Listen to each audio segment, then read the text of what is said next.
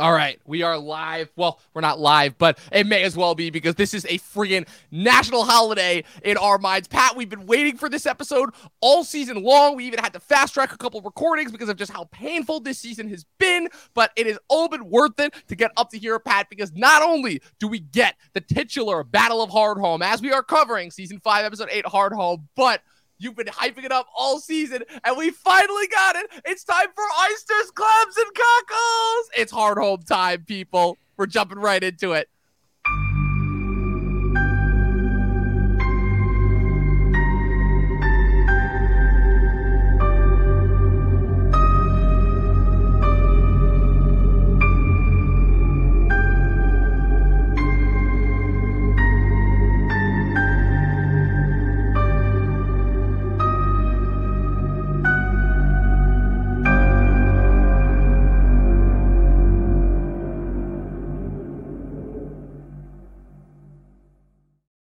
Sorry, Pat. I didn't mean to wow. I didn't Dom, mean to steal under there. I'm sorry, Ooh. but I was just you. You don't understand the energy that I have been lacking from this show for the last couple of episodes. I had to like kind of ampl- like qu- like quadruplify it for this episode. Yeah, because- I, I think the Talkin' TV family, you know, here that's Talkin' Thrones with us, is going to believe uh, that that's a hard act to follow. Your introduction here, hey man, um, look, you know, I, I, guess you took it home, uh, so to speak, in so this to uh, yeah, introduction. Yeah, essentially, yeah. People, like I said, we've been hyping it up this entire season. We all know this is the point where the show drops off, except for the few moments. We're in it for the moments at this point, not the moments between the moments, which is what we were in it for with the first four seasons. And oh man, this episode is so crucially important to like to me. This episode is what sets up the rest of the show as far as where it goes from here on out. Like the because to me, like Miguel Sapochnik directed the last episode, obviously, but this is kind of where like you start to realize, oh, whoa, Game of Thrones just hit like a whole new level as far as the battle sequence goes. Because what's insane well, to me as well is the fact that you take a battle sequence that wasn't even in the books, it was only hinted at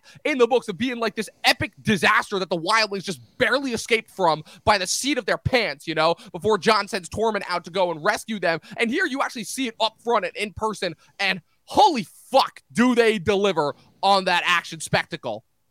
Jeez, you're just uh, bopping in there with the expletives right away. But uh, of course, of course, I, I think, Hardhome, man.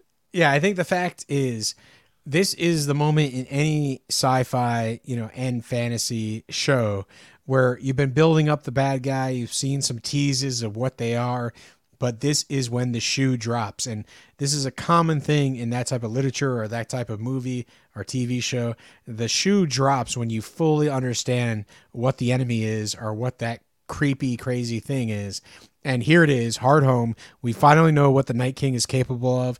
Jon is crying and you know he needs Adam Sandler on that boat to basically grab some water and put it on his pants because dude he is in total is shock and total fear. his pants right now. I'm sorry the, the look on Jon's face as the Night King i'm sorry like did you get did, has there ever been a more gangster ending to an episode of television? Like I'm, I'm i'm really i've been trying i've been scraping the recesses of my brain. I truly don't think there is a more epically badass way of an ending for a TV show than the Night King just slowly raising his hands and all of it, like all those corpses, like the beach is littered with corpses of all the wildlings that they just like decimated.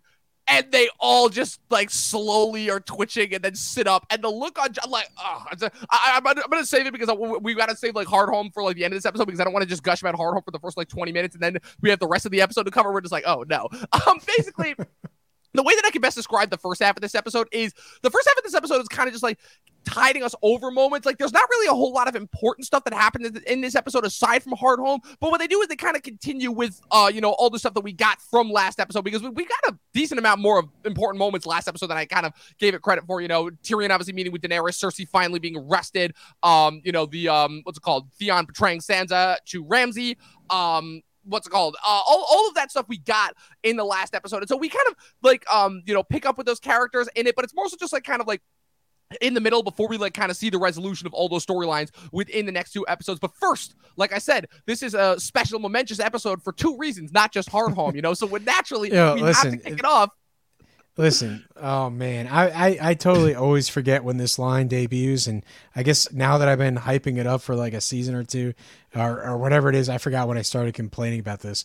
But uh, the oysters, cockles, Clams and, all, all, all, all that stuff. Um, Yeah, I, I totally did not know it debuted at the beginning of this episode, and you know, it, besides the the fact that Hardhome takes up half the episode, I, I think because that's the fact they they want to focus on that battle sequence. We get some of the most concise, specific writing that this season has had right here in the episode because they got to have everything tight. Everything's got to make sense, and you know we get to the you know halfway point with a beautiful segue when Olly speaks to Sam, and then we get our action sequence, which is just quite beautiful. Yeah. Um, but hey, listen, Arya, you know she's, she's basically got her first assignment. She's finally ready. Yeah, so she's clearly wasn't here last episode. Um, you know, the last time we saw her, she was trying to play the name of games. Um, you know, started to understand the base concept, and now they have her sort of on a mission. She's gotten a job, you know, selling these clams and oysters and all that stuff, and effectively, she's out there navigating the streets and being taught how to be nobody.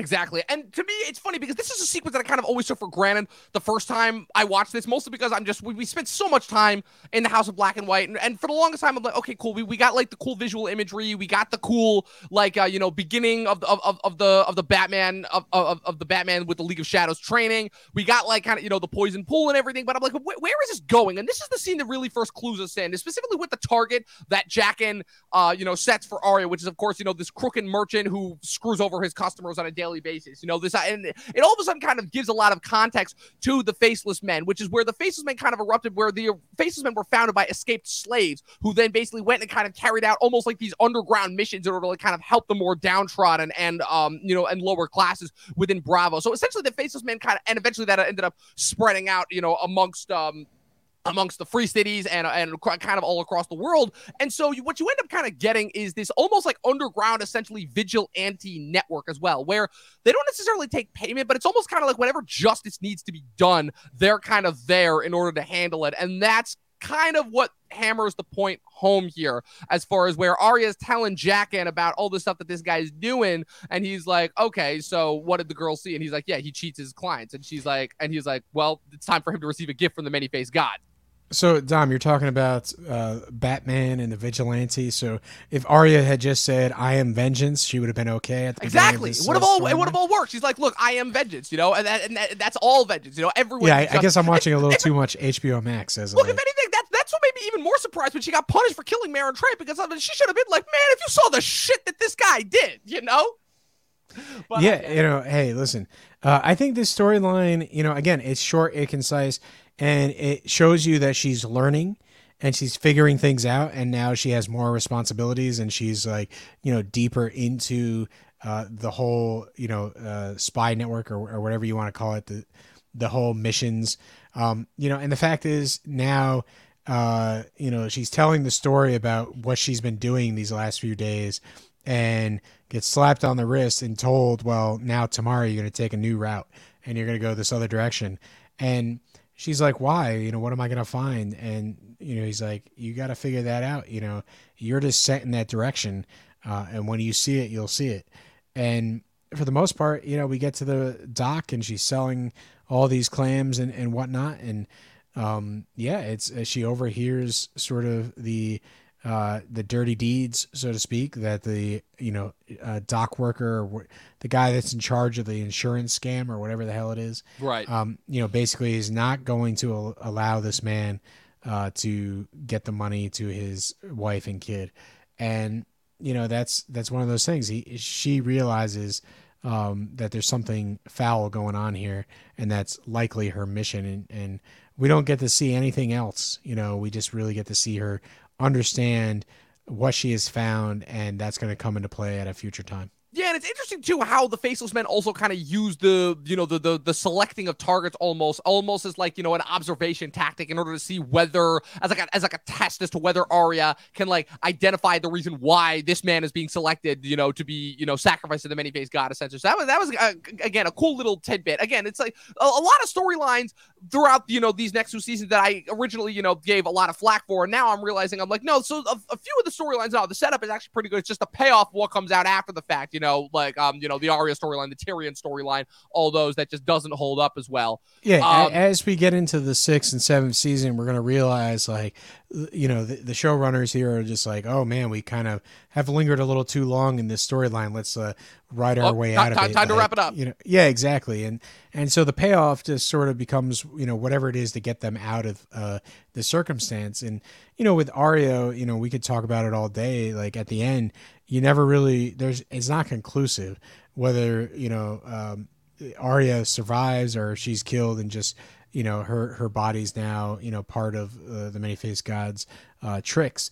And you know later on in the seasons you know when she's back in Winterfell back dealing with Sansa even in with the the long night um, you know we're led to believe that she actually did win that fight. But it's it's almost like in retrospect it's like that mystery of of what happened to Arya. Is she the same person you know it's we don't really realize it until much later on and um, you know i think that kind of leaves a bad taste in my mouth Yeah, sure. they do that with both Arya and with Bran as well. And I, I don't know if that was an attempt by the showrunners in order to potentially cap- capitalize on what it seems like Martin had as a future for a decent amount of those characters. Like, because in the books, obviously, it's known that in addition to Bran, both Arya and Jon are wargs as well. So there's a strong hint that the two of them at one point, you know, obviously Jon has already had his, but that the two of them were going to have two near death experiences that would force them to warg into their respective direwolves. And at that point in the books, those are the three characters who were the only three that still had their direwolves alive as well. So that would kind of provide the opportunity for them to bring Nymeria back in and then for, for them to bring Ghost back in as well. There was a, another theory, I believe, that it, that the way that Jon was going to come back to life, where he was going to warg into Ghost right as he died and then potentially come back as like a half man, half wolf thing kind of thing. I don't know. Like I said, it's a lot of, like I said, it's a lot of mystery. It's a lot of uh, magic stuff that just the showrunners just didn't seem that interested in really diving deeper into and pursuing. But they're definitely the more and more that kind of we explore where the characters end up going after the fact, it definitely seems that like the seeds were there, just not. Unfortunately, you know, I feel like carried out to their full potential. Now let's cut over to Meereen. So we get the payoff from last episode. Uh, Daenerys has officially met Tyrion. She's now meeting with her and Jorah in the uh, in the Great Hall, and I don't know. yeah What- how, what you- how, how many how many chambers does daenerys have because I don't know. u- usually Well, I thought that this was the Daenerys is on the- well, that's the thing. I'm assuming it's the same one, just shot from a different angle. They shoot this from the right, where they almost always shoot it from the left. So yeah it's it's very disorienting because they they usually choose to have it in the other direction but Well, maybe, but it, it, you're almost like, is this even in the same space, or is this a the second throne room? Like Jorah's not good to bring to the main throne room. We got to bring him to the second throne room. You know, um, you know, it's it's. I don't know. It's one of those things. It was kind of jarring to me, and that's all I could think about during this sequence. And you know, I'm just like, really, why is it shot from this angle? But uh, you know, at the end of the day, the sequence is all about Tyrion and you know just going back and forth with Daenerys you know uh she says something and then he says something snarky and you know they're just going back and forth uh playing off of each other's last phrase. And they're kind of walking each other into a corner each time. And Tyrion eventually gets caught. And you know he starts telling a story about like his you know whatever. Um you know and it's it's one of those things where you could see that both uh, Daenerys and Tyrion uh, have a way with words. And you know they they basically playing off each other and, and trying to you know trade barbs and feel each other out and uh you know it's it's really one of those crafty scenes it's like the writing that you wanted to see the rest of the season emerges like here in this episode you know short concise uh, right on the money, smart. You know, everything about it is really backs up the characters that we want to see. Yeah, the thing that I'll say is that I, I love how this episode kind of brings back a little bit what it is that we loved about Tyrion in the first place, which is again, he is smart, he is intelligent, he is able to kind of play all you know with these snarks and quips because he knows that he can always kind of talk himself out of the situation and kind of where he dances Daenerys into with this idea of you know okay you under you sort of kind of understand how to rule here in Meereen but that doesn't mean that you're going to know what to do in Westeros. And if you are still intent on going to Westeros and you don't want to stay here as you know as is pretty evident then you you got to you got to have someone in your corner who is going to be able to back you, you know. And he uh, explains it's like this. Uh, he's like th- this whole dream that everyone has been singing to you of the common people. You have to understand it's it's a good idea, it's a good dream, but you have to understand the common people are not who win wars. The high lords and soldiers and armies, they're who win wars, you know. And so if you need that, you're going to need the backing of a great house. And unfortunately, for right now, all, all the great houses are either locked in battle or will absolutely not support you, you know. And so she brings up obviously again kind of the obvious reference to being the Mad Queen, where she's like, "Oh, you know, I'm, you know, they're all part of the wheel. Uh, you know, I'm gonna break the wheel. You know, hinting at what comes later. But it's it's it's interesting because what, what it is is it's kind of Daenerys being held to task is what it is because Daenerys is somebody who for the most part has kind of operated with impunity for the last couple of seasons and like I said she's had that kind of self-righteous goal of you know just freeing everyone freeing the downtrodden from being conquered and everything but she's never really had any kind of long-term plans for what comes after that. If anything that's kind of part of her downfall near the end. And Tyrion is kind of the first person to really put that in perspective for her and make her realize yeah you want to know why nothing has kind of been working out for you? This is why because you have to take all of these other factors into consideration besides just, you know, free the downtrodden, you know? And I gotta say, kind of her last proclamation of, um, you know, I'm gonna break the wheel. It doesn't necessarily sound like she's going to listen to him, but it, but again, that that's more of a line uh for that, that's more of a setup for later on, is what I should say. But uh, yeah, I don't yeah, know. listen, Jorah gets screwed. That's Yes. one thing that we need to talk that, about. yeah, Um, because you know it, it's the first the thing that wins her over kind of in the the throne room is hey what would you advise me do with this betrayer and tyrion you know plays both sides. He's like you know he's very devoted and you know a queen that you know gets rid of someone that's devoted is not worthy of devotion. And so he's playing a, a lot of word games um, you know about what she should be doing and why she um, you know should not really fear jorah. And you know then he also plays the mid ground. He's like well he did betray you and he didn't really you know step in and when he had the opportunity trust you and so therefore you know he can't be by your side. And you know he's putting out a logic there that makes sense to Daenerys you know playing into like her anger at him and sort of you know sweeping him under the rug and out of the picture. And I don't think Tyrion does this necessarily maliciously but he reads the room he plays the room really well and it ends up with Jorah getting the boot once again and immediately he goes to the immediately goes pits. back to the slaver and is like, yeah exactly because because you know he wants to be in the presence of the queen and sh- you know he knows that if he wins and, and he's likely to win because of the the quality of the the fighting he's going to be in her presence and that's all he can think of uh, that's all he wants and that's going to ultimately be the case. And you know he's still in some way trying to win back her her faith but you know we'll see how it goes you know we have you know basically next episode right Yeah. um you know that we'll see how this storyline pays Yeah, off it's next episode, and then he's only around for the first half of season six before he's ultimately brought back just to you know be cured of grayscale and then go off to die. Um, but uh, yeah, so Yeah. two quick scenes, uh, two quick sequences. Um, uh, what's it called? That take place in King's Landing, Winterfell. There's really not too much of substance that happens in either of these scenes. It's more so just information being revealed, is what it is. First, King's Landing, Cersei, um, being still in prison, still in that garbage-looking you know smock that they've put her in. oh god Um, confess confess Confess, Septa Unella, uh, Rebecca Oh, from Ted. Lasso, still with the confession. Yeah, shows up, gives her some information. yeah i don't know man this this this whole storyline is tells, something tells me this is another storyline that you're gonna love so much going forward. listen I, I again i love the payoffs of the storyline you know when uh basically cersei blows them all up and you know uh, Tommen does his thing in response. And but getting the fa- there is painful. yeah it's it's just it's, you know obviously i said this episode is like well written and you know again short and concise. They get in they show what trouble she's in. You know obviously she's able to speak with uh, uh kai burn um you know and, and you know it's her her son tommen is not eating. He won't basically accept food trays and being useless as per usual. yeah, exactly. And and so there is, you know, short and concise and, and to the point information here that we need to know about the storyline. They don't really dwindle. They're still setting up the whole, you know, shame sequence, uh, which comes in the uh, finale of this season, I believe. Um, you know, so the the fact is, you know, we're we're moving that storyline along. We're not lingering on it. You know, I might not necessarily like that storyline at this point. Uh, I think it gets better after the shame walk, and but like you know, hey, it, it's it's basically short, sweet, We're out of the way.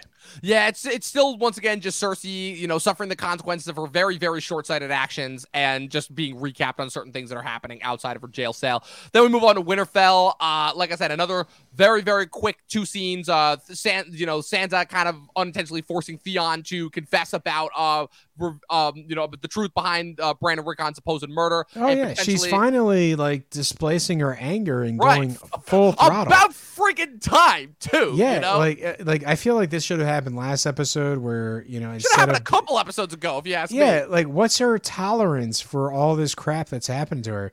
Like obviously she yeah. had there, Joffrey. There's got to be a threshold somewhere because she because ever since Littlefinger brought her to Winterfell, it's just been a downward spiral for her. Yeah, but this is the point. Uh, the storyline is just lackluster because you know she deals with Joffrey and his BS for the entire like half of the series, and then you know she finally escapes that.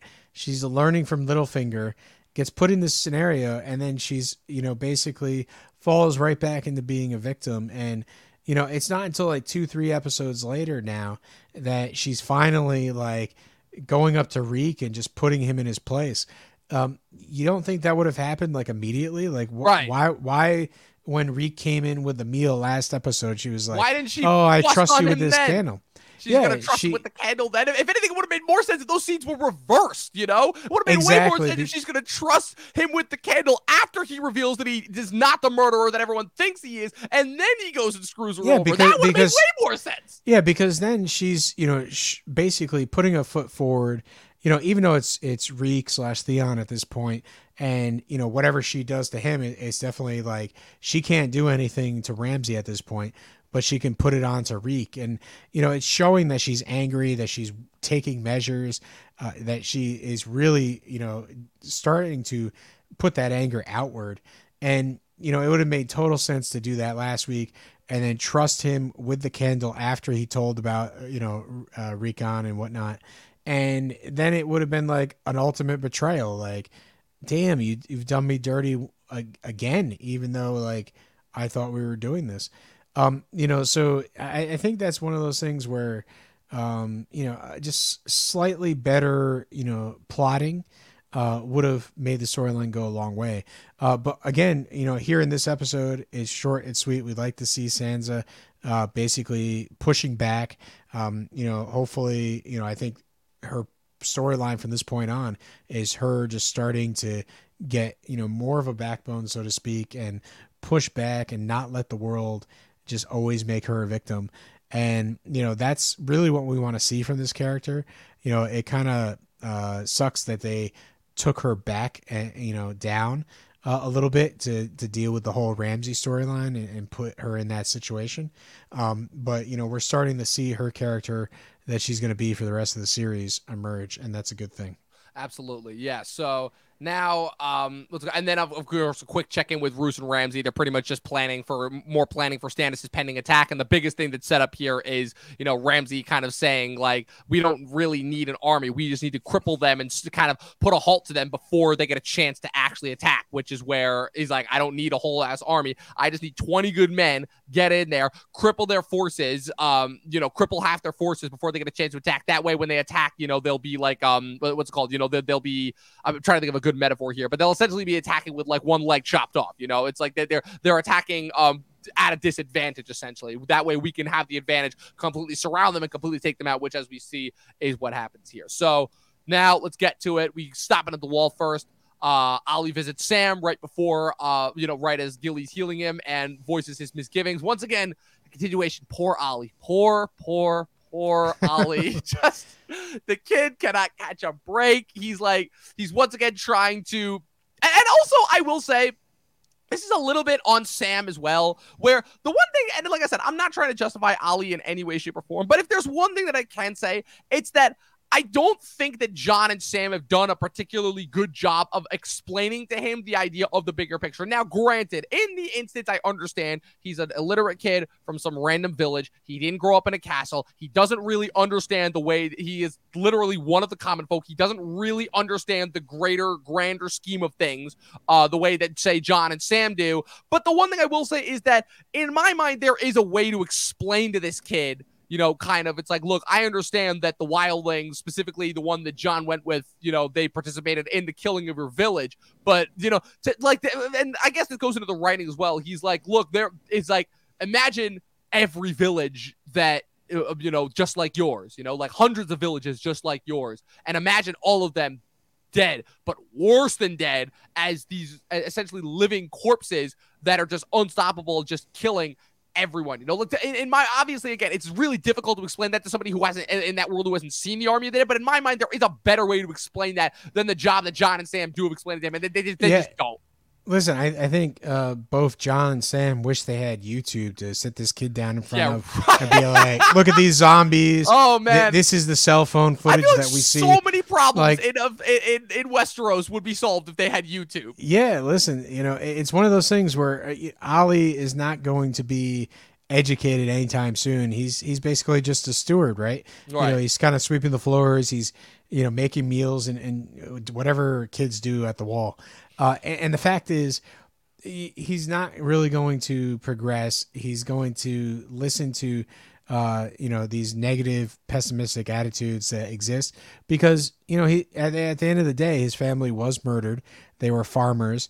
Uh, Tormund did lead the raid. Like, you know, Olly is not wrong on the sort of one tracked mind, you know, attitude uh, that he has. So you know, from his point of view, everything looks bad, and you know, he just doesn't know how to deal with these emotions, and therefore, you know, he's willing to act out with the violent parties that are still, you know, amongst the watch, and you know, no matter what Sam and Jon and and whoever does, there's there's really no saving that character.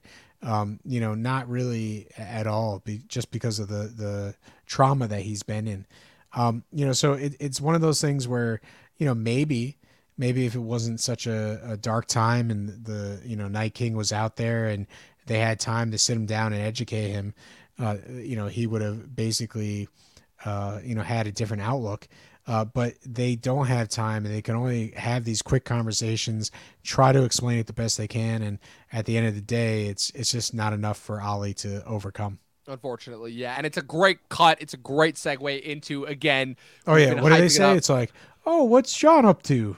yeah, know, and then like just his his grim, solemn face that he's just adopted as they sail into Hardhome. I, I, love the way that it's shot. I love the scenery, the way that it's like kind of you know this small little harbor town and cushioned amongst this giant mountain range. You know, there's there's a feeling when you get there, and I don't know. I mean, uh, like I said, it, it's one of those things where there's this thing that I listen to on the rewatchables where they say uh, this, this idea of kind of, you know, a twist aging badly, but not the twist itself being bad, the feeling of the oh shit moment that you get after the fact. And if you're gonna, you know, get that oh shit feel, you know, now knowing what's gonna come next. And I will admit there's a little bit of this feeling because I remember the first time that I watched this episode, I didn't think anything was, was gonna come of it. You know, I didn't know what was gonna happen next, but I just I didn't think anything was gonna come of it. You know, I, I figured if anything there was gonna be more just tense standoffs between the Night's Watch and the Wildlings. You know, in no universe was I expecting for there to be an imminent attack that just comes out of nowhere like that. Like in hindsight, the logistics of it, where it's like, okay, how would the White Walkers have amassed a force that quickly? How would they have snuck up on them that quickly? You know, so the,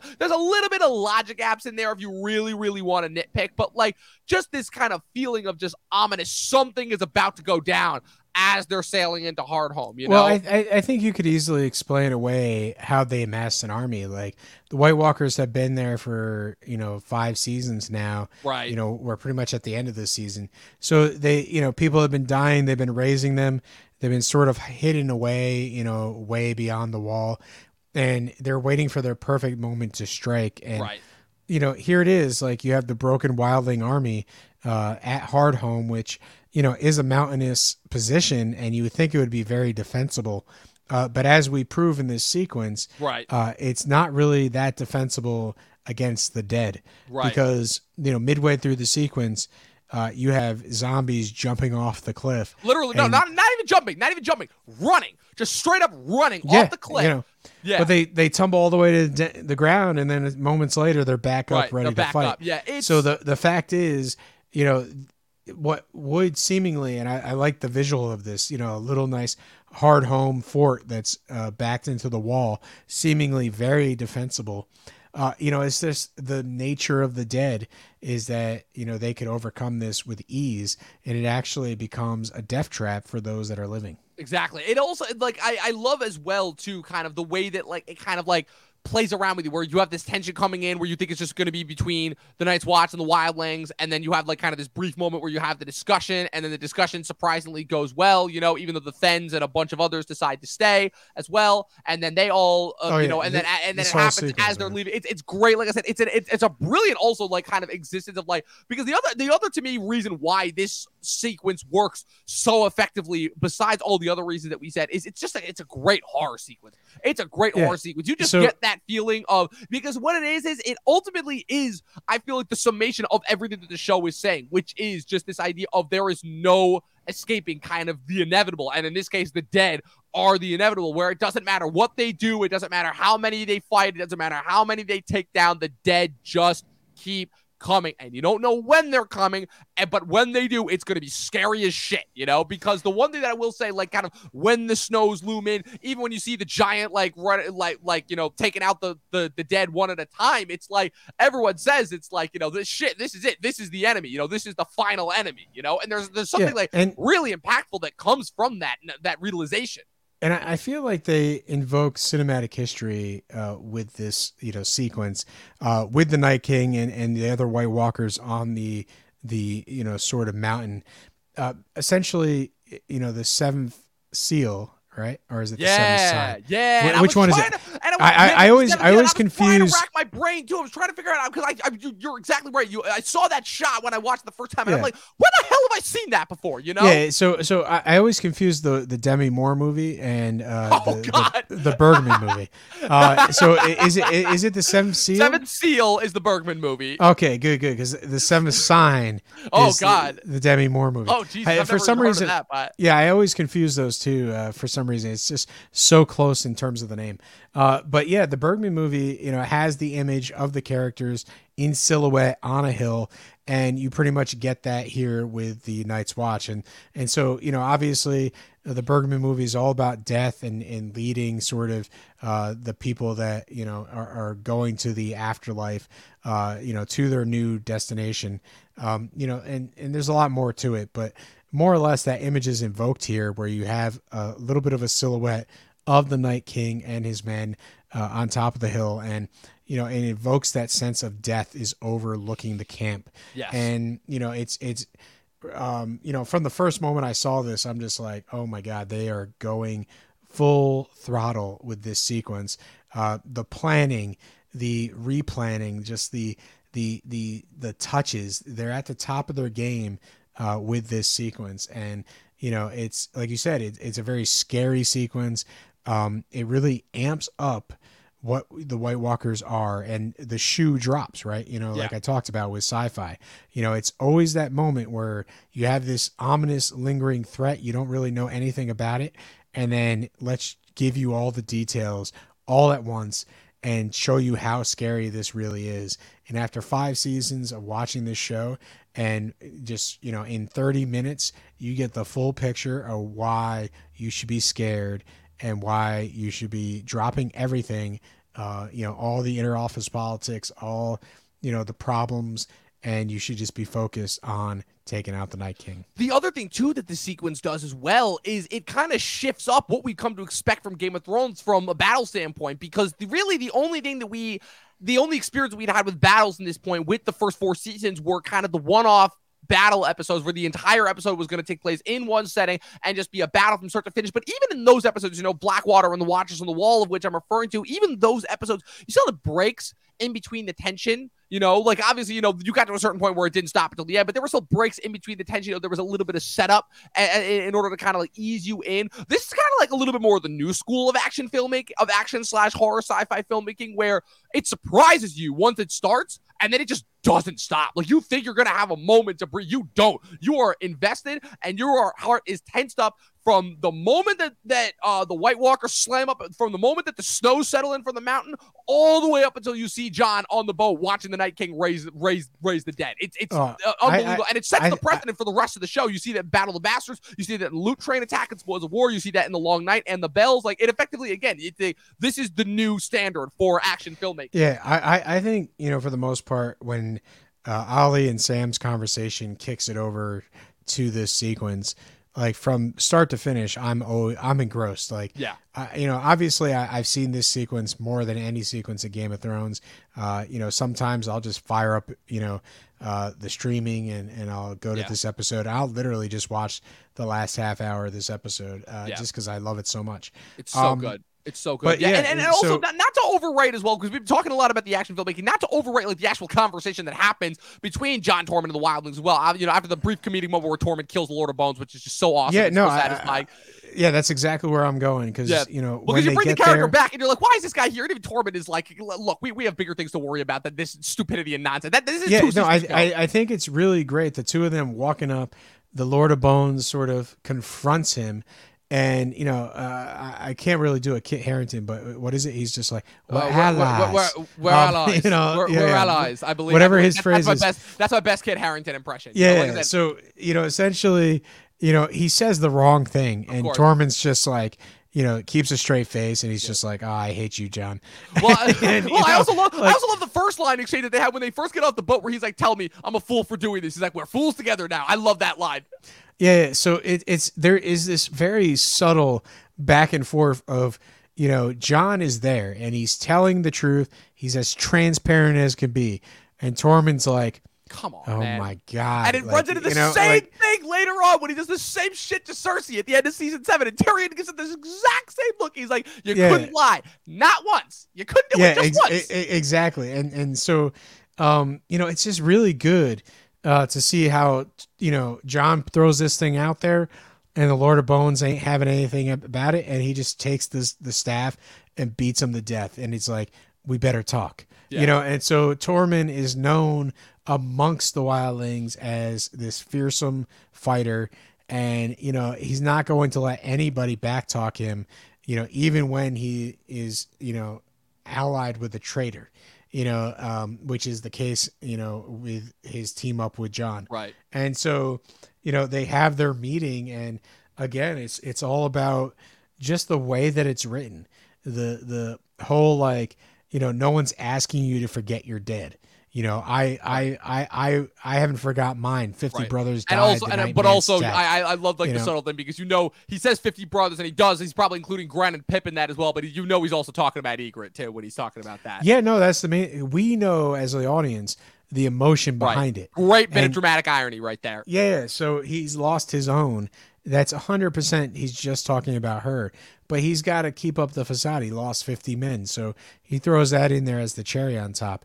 Um, you know, and the fact is like what happened to Mance? You know, I killed him and everybody wants to like take his head right, there and then. And then Tormund kind of explains it away. And the other thing too that I love about the sequence is it kind of like gives like these micro character arcs and setups to like these other two wildlings. You know, the new Thenn leader and then the, you know the, the random wildling woman. I don't think her name is ever said. Who like kind of is like well you know one of the voices of like I'm assuming she's one of the chieftains of one of the tribes too. And they they kind of give those two like even micro little mini arcs that you know unfortunately result in both of their deaths at the end. But like I I, I kind of like what they end up uh what they end up Oh, doing there it's as well. fantastic. Like uh, her character just like focused on her children. You know, even in this scene with Jon, you know, and and Tormund talking to everybody, it's like you know, you your children will not even have children if you don't, you know, team up with us and fight. Right.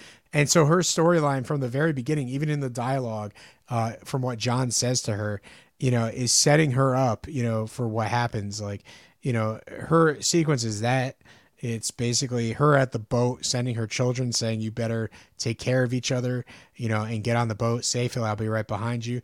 And then her final moment is the the children of the damned, right? The walking zombies, uh, you know, Oh, eight year olds. So Uh, good. Just So you know, good. and and here's the thing that's crazy is that you know she's such a mother character that you know when these children yeah when these children come at her she she like hesitates and freezes and and can't really uh, take them on and you know I, it's one of those things where it's it's it's a great moment um if i were to nitpick i would be like you know hey Um, I, I see you know blue zombie eyes, and I, I know what zombies yeah, are. I, I know I know what Um, zombies are. You know, I- I don't I'm care not, what I'm not, I'm not falling for this, but again, I, I'm Um, attributing that more to just the audience's you know very you know vast familiarity with the zombie genre. You know, Well, yeah, no, and, and that's one of the things with like uh, modern zombie shows like The Walking Dead.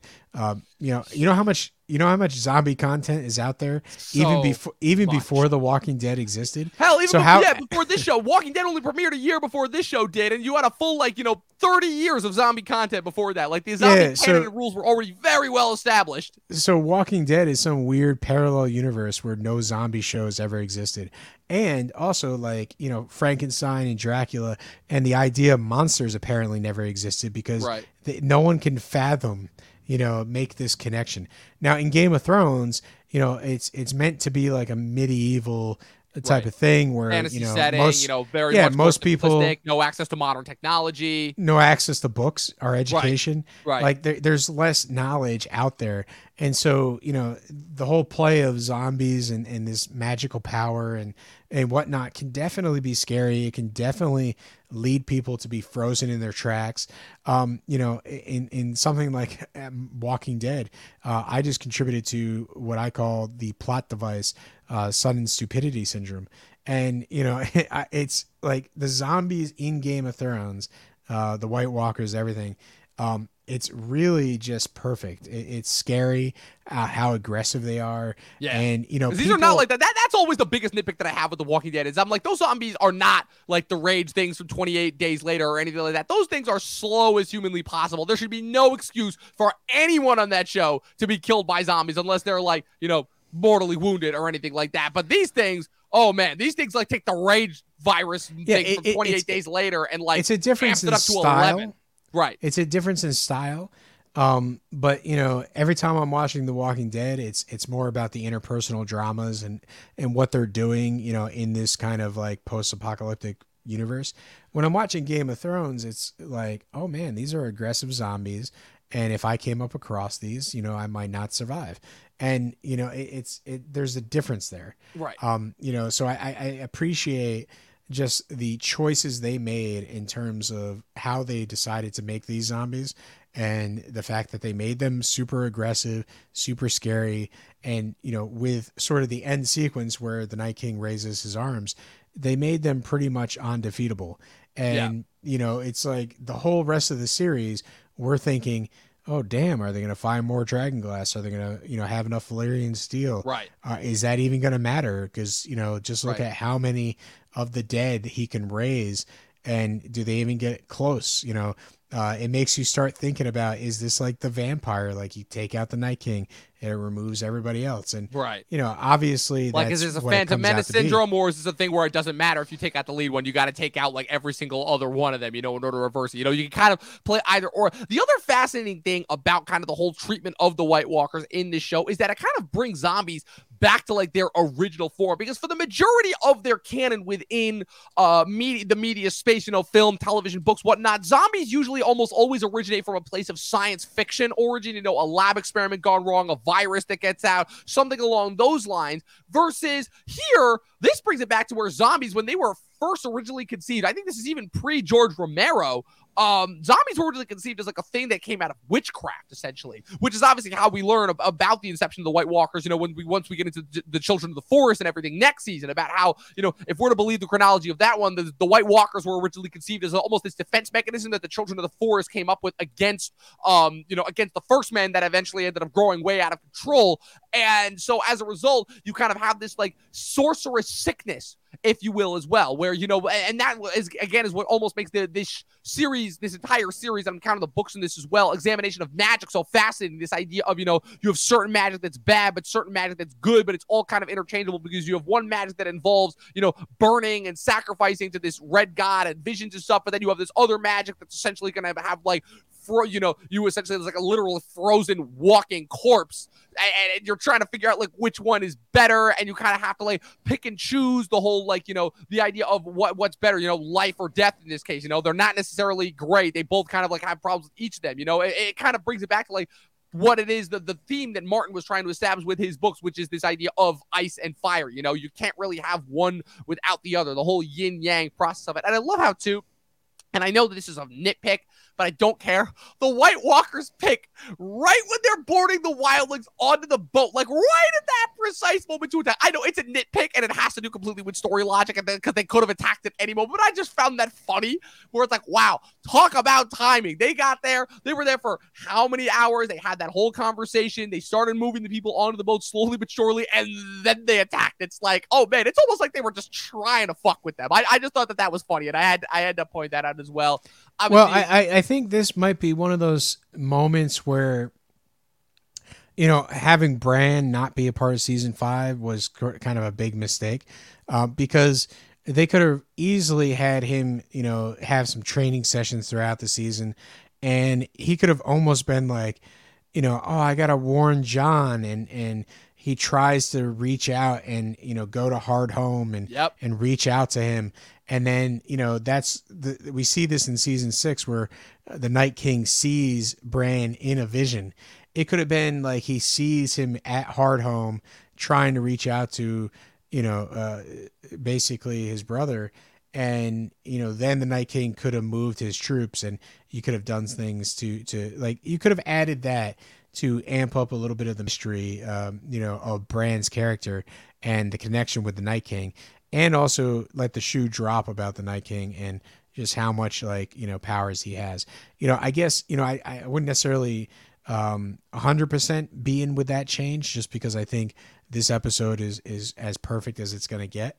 Um, but ultimately, you could have uh, you know, uh, gave us just like a little bit of the Bran morsel this season, right? Uh, to make it, it happen. Didn't need to, to be there every episode, but there could have been. It could have been there enough because the other thing too, also, and I know we talked about this a lot on the first episode as well as on you know the last episode of last season, is that the other thing too that this season does by cutting out brands are Bran completely from this season is it kind of short changes his training sessions with the Three Eye Raven because for the most part those training sessions in the next season are pretty awesome, but and then they're only in it for like a couple episodes and then boom up another surprise attack, and now the three eyed raven's gone too. You know, it's like, oh wow, yeah. yeah but that, you know, not... Uh, Dom, you and I have complained about more scenes in this season than I can remember. Uh, you know, that's true. Um, that's true. You know, so can you just imagine if one of those scenes was cut or uh, several of those scenes were cut and we had some cool Bran action?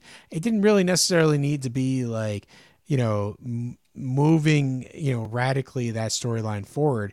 Uh, but right, just, just, give us some, a little taste exactly just of that magic you know world building we're talking about you know getting us ready for the next couple seasons where magic plays more of a role um, you know, I, I, would have appreciated that a little bit more than uh, some of the lackluster scenes that we got. 100%. 100%. I, I love how, too, that they emphasize that the dead are coming with the dogs barking and everyone looks up. And I just love this slow look of realization. And everyone is like, oh, fuck, you know? And then, yeah, like, close the gates, close down, the close, gates. Oh, and great. It's so oh, so great. It's amazing. I don't know how much more we can gush about this. All I can say is, like I said, we get the introduction of Wun Weg Wun Dar Wun in this season as well. Who he doesn't have that much screen time. He gets a couple good moments in before his unfortunate untimely death in the Battle of the Bastards. I I, I love that as well, and I love I love the scene too where um they're, they're you know they're running for the uh, just it's oh, it's so good where you see the dead they, they pile off and, and then they crush the gate and they're running towards it and you see Jon Tormund and Edd barely making it to the boat just in time um and then uh what's called and then you see the giant like you're worried you're worried for a second you're like oh no are they gonna get the giant? And then he just walks into the water too and just walks with them. And I'm like okay oh thank God you know you you, you get to breathe a little bit. I thought that was cool. Also one other big moment that I also completely forgot about that we almost skipped over is Jon's fight with the white with the White Walker when they're attempting oh yeah to, no 100 when, when, when they're trying to get the glass because this is the first moment that also reveals okay so now we know that there are other things. So obviously you know we had the fire with the whites we knew the dragon glass worked in the walkers but as well we now also know that Valyrian steel works as weapons against the White Walkers as well. You know. Yeah, and and you know that sequence is really well done because yep. they, they, go in there. Um, what's yeah, his Jon, face? Jon and the Thenn. Yeah, the Thenn. So he he goes in there. Uh, and it's like you find Jon, just right. go find the dragon. It's a great glass. moment too because like the Thenn had already previously refused Jon's offer, saying, you know, that's our enemy. You know, that'll always be our enemy. We can't trust you. But in that moment, like they kind of realize they're like, yeah, okay, you know, we we got no, hundred percent. And, Amazing. And, you know, the thing is, like, he goes to fight the the White Walker, and within like two blows, the White Walker just takes him out. Like he blows up his weapon, um, you know, with the magic, um, you know, axe or whatever he has, and then he stabs him. And Also, know, quick, the White Walkers got an upgrade too this season. You know, they used to be kind of like in these shambling like clothes things, and now they're like full on suited up in armor. I'm like, God damn, they I don't know when they upgraded or how, but shit, they look good. Well, it's probably just a uh, special effects upgrade or, or wardrobe upgrade. Oh, yeah. you know, it's Wardrobe like we got to make we got to make them scarier. Yeah. Uh, but the fact is, uh, you know, Jon does find the dragon glass, but before he can do anything with it, uh, the White Walker throws him off of it, does a battle sequence, seemingly cannot do anything to stop him. Uh, Jon is lucky to stumble out of the hut. Um, Right. You know, he was hit in the chest with the back of the the uh, weapon, you know, that he has. Um, and Jon can barely stand, and he finds his sword and you know uses it to parry one last attack that the White Walker's sending his way, and you get that nice sound design where almost everything in the scene kind of echoes out, and you just get this like nice unrealistic wobble of the sword just really uh, holding off that magical weapon of the White Walker. Yeah, Um, and I love the you look know, on the White it's Walker's so hype- face yeah. too. As, as he like and he sees the, the block and he's like, oh, it's almost like he has a oh shit moment before yeah, Jon exactly. Awesome. It's so it- awesome. it's it's the audio in that moment gets so hyper focused and into you know what's happening with the weapons and the fact that this is a significant moment in terms of like how you're going to fight the White Walkers. Um, really well done, really stylized, and Jon just quickly makes fast work with him, uh, and then he kind of looks up at the Night King, and that's that's when the Night King sends. Uh, The all second- the the other second yeah, the, yeah. the second wave over the uh, cliff, uh, and that's when they know they got to get out of there, and and the rest is history. Like we we um, get to see everybody get murdered at the end of the sequence. Like the zombies are Yeah, finding they're people still that are, killing people. They're Yeah, they're they're- they're, they're- double checking. They're finding the live the living, even the ones that are hiding amongst the bodies and and stabbing them, and it's uh it's really gruesome. And then you know as Jon's floating away, it's like the raise of the arms. Oh. Um, And I love how they take like just an extra Yeah. couple seconds, obviously, you know, with the raising of the arms and everything, and then you see the forces up, and then you like do like the cut out to like show like the entire shoreline, and like you see just how far, how many bodies, you know, extended across the shoreline in, in order to just like really hammer the point home, and as if it's like okay, as if you weren't already aware of how screwed they were, you know, with the Night King. And I love how the Night King is just glaring daggers at Jon, is like, yeah, that's right, motherfucker, I'm coming for you next, you know, and just I love the and, and like as if that doesn't hammer the point home enough already just how screwed they are just how the like i said it is like you said the shoe is dropped they now know officially what they're up against there have been ruminations there have been hints up to this point but this is the first major instance where they have an experience with the white walkers they barely got away with their lives and now the stakes and the tables whatever you want to call them have been set for the rest of the show going forward because they now know who the, they are going to be facing with the ultimate enemy in the build up to the long night. So that's it, people. That is Hardhome. Officially, I think we can say it's safe to say one of the best episodes of the entire show. Easily for me, the best episode this season, 100%. It does such a good job of nailing just what a force to be reckoned with the White Walkers are and what they're going to be going forward. We have two episodes left of this season before we get into season six, Battle of the Bastards and Winds of Winter time. So be sure to keep tuning in for every new ep- for new episodes every single Friday on Spotify and Apple Podcasts. Be sure to follow my co-host here at Professor or Patrick at Patrick W Huber across yeah, at Patrick W here at Patrick W Huber. I'm getting my terms mixed up all yeah, the time. You know, I, I should probably at this point, since you dubbed it the Professor Patrick, uh, or whatever it is, I, probably I should pro- change it to that. Honestly, It yeah, I, I should fit. probably do something with it, but uh, you know that's another story for another time. At Patrick W Huber on Instagram, I'm sharing a couple things here and there. I got a couple more things uh, that I do, I, I do want to post. Uh, I'll just slowly put it out there into the ether. Excellent. Yes, and of course, follow myself at Movie Nerd Reviews, and be sure to follow the official Talkin' TV podcast, uh, Instagram, Facebook, across all pl- social media platforms. Be sure to subscribe to our YouTube channel, Talkin' TV, and follow us on Twitch if you are not already. And as always, people, 12 seasons in a short film. Stay frosty and watch more fucking movies and TV. We'll see you guys next time.